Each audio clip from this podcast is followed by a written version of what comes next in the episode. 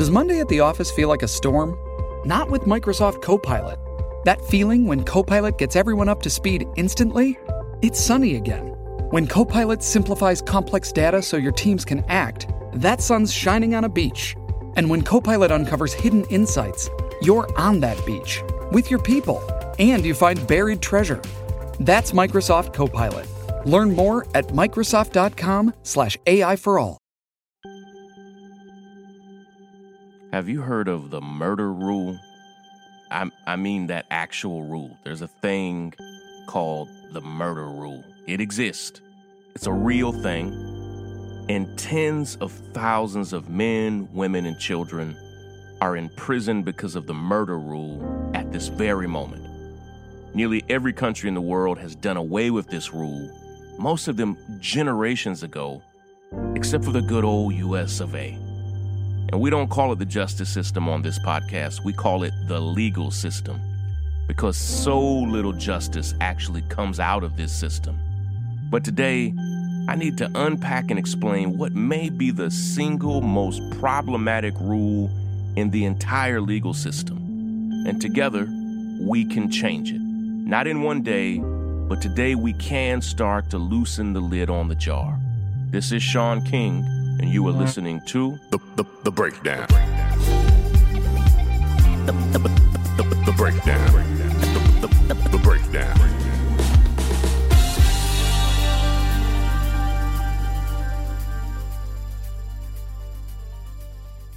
Usually, in our criminal legal system, in order to convict someone of a crime, there are two primary factors at play. The first is what a person does, their action.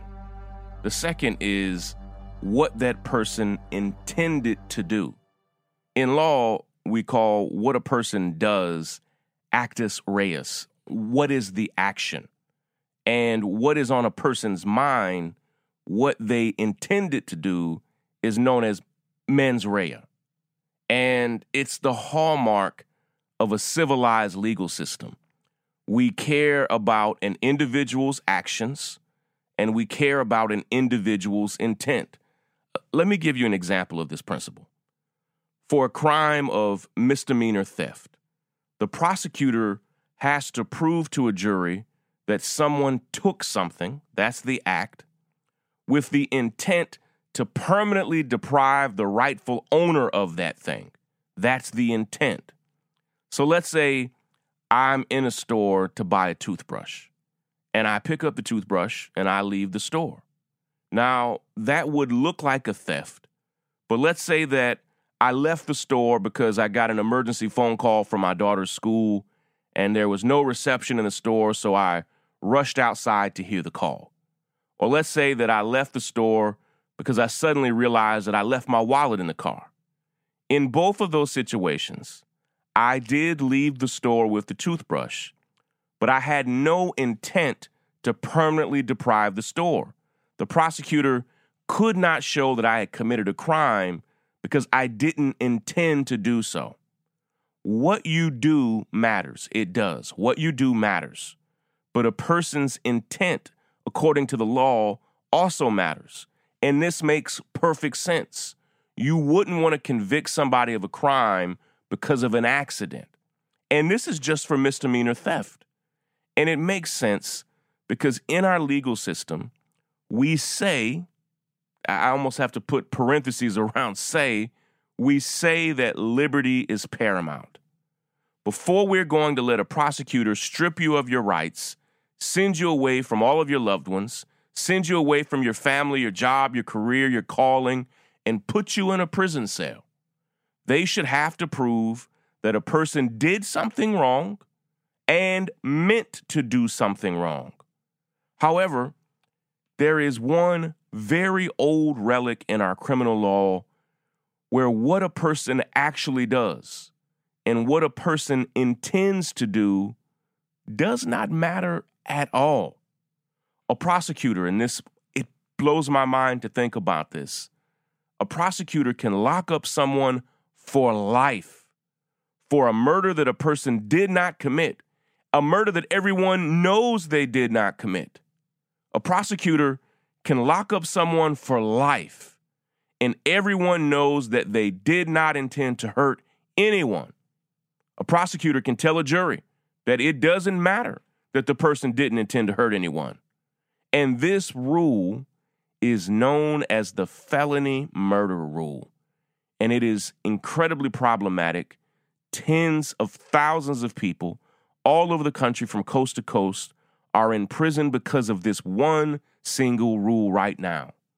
This rule says that if a person is committing a felony, let's say robbery, and in committing that robbery, a person gets killed, the felony murder rule says everybody who committed the robbery can now also be held responsible for the murder. That law came from the Middle Ages in England, but it has now been banned in every country whose legal system originally came from England. It has been abolished in Ireland. It has been abolished in Canada, in India. It was abolished in England in 1956 but it still exists in almost every state in the United States of America. And here's how it works I want to break down a real story from a case that's happening right now outside of Chicago. Let me break it down. Breakdown. In Lake County, Illinois, six teenagers from Chicago who ranged in age from 14 to 18, kids, high school kids, went to Lake County, Illinois to go steal a car. Now, this is wrong. I know it's wrong. You know it's wrong. Nobody should steal a car to go on a joyride. And that's what these kids were aiming to do here. They weren't planning on keeping it for themselves or selling it. They were going to take this car, drive it around somewhere, then dump it. Yes, that's dumb. Yes, it's wrong. I know. And I'm not saying that it's a crime without a punishment, but these were high school children making a really dumb mistake. But what happened was this a homeowner, seeing them, came out of his house with a gun. The kids ran 40 feet away, okay, out of his yard, away from his house. But the man fired his gun indiscriminately at the group. The kids were 40 feet away from him, and the man shot at them saying he was afraid for his life. Have you heard that before? He shot the 14 year old child, the youngest among them, in the head and killed the kid.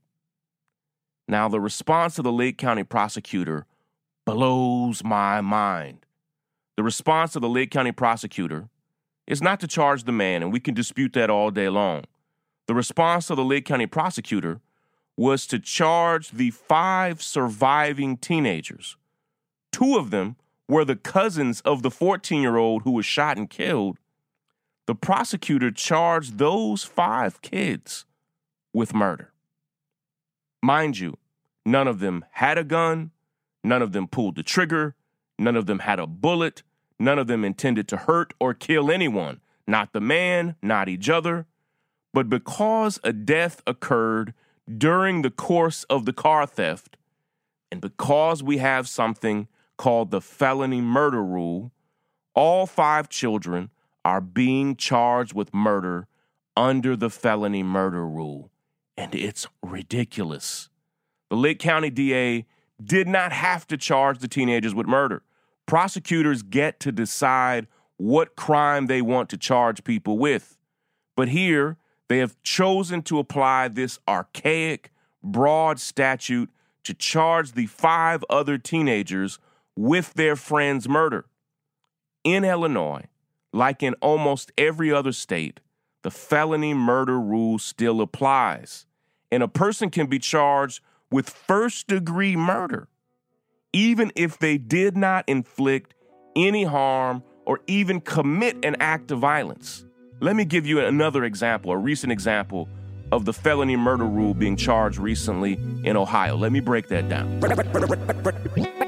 Break it down. In Ohio, Eric Richards, who was a member of the police SWAT team, was assigned to an undercover sting operation meant to thwart an online robbery scheme. All right? The alleged robber was a young man named Julius Tate. And according to newspaper articles, Tate used social media to say that he was selling something. But upon arriving to get their purchase, he would rob the people instead of actually selling them something. Tate's girlfriend, who is alleged to have helped him set up one of these robberies, was a 16 year old named Masonique Saunders. And according to the police report, an undercover officer played the role of a customer and met Tate in an unmarked police car not far from Saunders' house. Saunders was not even there. Officer Richards was in the back seat of the police car serving backup. They say that Tate robbed the undercover officer at gunpoint, and Richards, from the back seat, shot and killed Tate. Saunders, Masonique Saunders, the 16 year old girlfriend of Julius Tate, was arrested six days later and charged with the murder of her own boyfriend, who was shot and killed by Officer Richards. Now remember, Masonique was not there. She was not in the home. She was not armed. She did not kill anyone. But she was charged. I, I, I am speechless as I hear myself through my headphones. She was charged as an adult for murder and now faces life in prison. And protesters there in Franklin County, Ohio, have banded together and protested at the courthouse and at the district attorney's office to stop Masonique from being charged as an adult for murder under this horrible ancient law, and they won. But Masonique eventually took a plea deal and was sentenced to three years in juvenile prison for involuntary manslaughter as well as aggravated robbery. But although Saunders evaded a life sentence for murder, which they charged her with, people still say, and I agree with them, that even her deal was unjust, as she played no part whatsoever in her then boyfriend's actual death, but was still charged with involuntary manslaughter. Felony murder is a draconian charge for anyone. But when children or young adults are charged with felony murder, they are branded as violent offenders for the rest of their lives. And they are subject to an adult court adult prison sentences, and the same sentencing range as the person who pulled the trigger. The United States Supreme Court and other courts have repeatedly said that young people are more likely to act in groups. They are more susceptible to peer pressure, which also makes them more likely than adults to become involved in accomplice crimes. They are greater risk takers and they fail to appreciate the consequences of their actions. This is not rocket science. Think back to when you were 14. What grade were you in? How did you see the world? When I, I was a freshman in high school, I thought I was the smartest man in the world, but was actually the dumbest kid ever. That is a hallmark of being a teenager, thinking you know way more than you actually know.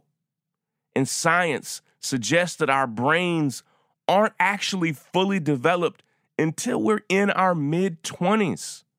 But you don't need to be a scientist to understand that the vast majority of young people are more reckless, more impulsive, and more risk prone than they will be as adults. The entire car insurance industry is built around this idea. This is why car insurance rates go down for people the day you turn 25 because they know that until you are 25 years old, you are a certain risk that you aren't once you get past that age. And the felony murder rule, the felony murder law, is out of step with the courts, it's out of step with science, and it's out of step with common sense. This Lake County case is a tragic example of the felony murder statute being grossly misapplied. If convicted, these five teenagers who saw their 14 year old cousin, their friend, shot and killed in his head, shot in his head and killed from 40 feet away. These teenagers, if convicted, will spend much of their lives behind bars. And it's time for Illinois and the remaining states around the country that still have this law to do away with these outmoded laws that deny children and young adults the opportunity to receive a right size sentence for their offense. Break it down, down. In California, the California Supreme Court called the felony murder rule barbaric all the way back in 1966. Then again in 1983, they called the felony murder rule barbaric. That's the California Supreme Court, which typically all state Supreme Courts, even in states like New York and California, are always moderate at best. And two different times in 1966 and 1983, the California Supreme Court called the felony murder rule barbaric. In 1983, the California Supreme Court actually said that they want to do away with it. They wanted to do away with it, but that they couldn't. Only the state legislature could do away with it. So even though in 1983, the California Supreme Court said this rule is barbaric and should be done away with, they said they could not, and only the state legislature could actually do away with it. 35 years after that California State Supreme Court ruling, the state legislature in 2018 seriously limited the felony murder rule. Starting in 2017, uh, State Senator Nancy Skinner, a Democrat from Berkeley, and then State Senator Joel Anderson, a Republican from San Diego. And get this Senator Anderson was Donald Trump's California campaign chairperson. The two of them, Nancy Skinner and Donald Trump's California campaign chairperson got together and said, We have to change this old law. This is about personal responsibility. This is about justice. This is not about convicting people of a murder that they did not do. And because what they found is that this law, this is not going to surprise a single one of you. The felony murder rule in California was disproportionately applied to young people of color. And it was also disproportionately applied to women. 72% of women serving life sentences from felony murder in California were not the actual shooters. They were the girlfriend who might have been the getaway driver. They were the girlfriend that was involved with the crime, but who never intended or agreed to hurt anyone, let alone kill someone. 72% of women in prison for murder didn't actually commit the murder. So they said there in California, okay, we'll punish people for the crimes they did, for the robbery, for the burglary, but we're not going to punish people for a murder that they did not do. They said there in California that you can only be guilty of felony murder if you kill, intended to kill, or act with reckless indifference in the actual killing. You have to be at the scene and you have to do something that really threatens the victim.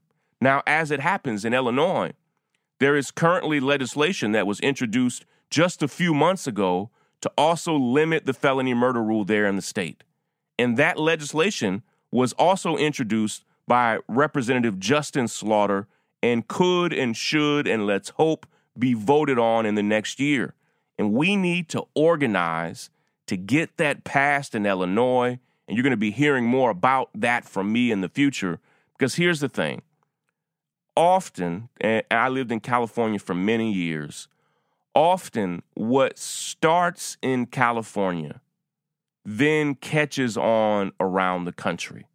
So California, in a bi- in a bipartisan measure, passed a new policy limiting the felony murder rule. Now, Illinois has very similar legislation that is being proposed, and we need to back that. Now, what's wild is that Illinois is still a very moderate state, But just like California, Illinois now also passed sweeping legislation that is now law on not just the decriminalization of weed, marijuana, cannabis, but the the full legalization of it as well. And so I want to get today to a real action item, a real action step that we can take together. Action, action, action, steps, take action, action, action, steps. So, in the weeks ahead, we're going to organize in some really smart ways to help end the felony murder law in every state where it exists. But we need to do something today to try to save the lives of the five children who've now been charged with the felony murder of their cousin and their friend right there in Lake County, Illinois. Now, remember how I told you that in Ohio, protesters organized to save Masonique Saunders from life in prison? They protested and they got the prosecutor there to not charge her as an adult with murder under this barbaric law. But we need to do the very same thing in Lake County. I need you to call the prosecutor in Lake County and say, please, you do not have to charge these kids with a murder that none of them committed. They did not kill their friend, they did not kill their cousin. They did do something very dumb. They did attempt to steal a car, and in doing so, broke the law. We understand that. But when a man came out of his house and shot at them indiscriminately from 40 feet away and shot and killed a 14 year old child, these kids did not do that and should not be charged with murder. You know, this is what you need to say to the prosecutor. You know they did not kill anyone. You know their 14 year old friend and cousin was killed by the homeowner with his gun. That is punishment enough that these kids made this horrible mistake, and in the process, their cousin and friend was murdered, is something that they will never forget, something that they will live with for the rest of their lives. You need to communicate to the Lake County prosecutor that he should not, cannot use his power in this way. Communicate to him that this is an unjust law and is being applied unjustly. Now, let me give you some information, all right? Now, you all have made me so incredibly proud, regularly taking action steps with us. We have changed laws, we have had cases dropped. When you make these calls, when you make these emails, change happens. All right? So I'm, I'm going to give you some information. Please take this down, put it in your phone, save it, and call until you get through to somebody. The phone number for the Lake County Prosecutor's Office is 847 377 3000. It's 847 377 3000. One more time, the phone number is 847 377 3000. I'm going to give you the email as well, and then I'll give you a few more instructions, okay? The email is state's attorney.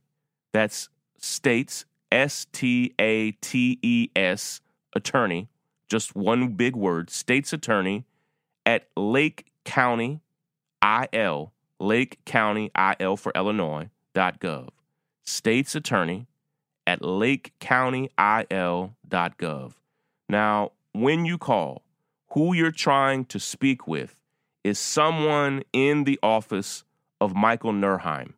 Michael Nerheim is the Lake County State's attorney and has the power to drop these charges. Michael Nerheim, I've heard, is a decent man. And when you call this office and ask to speak to someone in Michael Nerheim's office, ask to speak to Michael Nerheim. When you call, as always, be kind, be respectful, understand that the person answering the phone did not make this decision, and they may have that job answering that phone no matter who is in the office of the local prosecutor, all right? They may have been there in that position for 20 years. So when you call, be warm, be kind, but be persistent. Ask to speak to someone in Michael Nerheim's office. Let them know that it's urgent. Why? Because it is. Again, the phone number is 847 377 3000, and the email is statesattorney at lakecountyil.gov.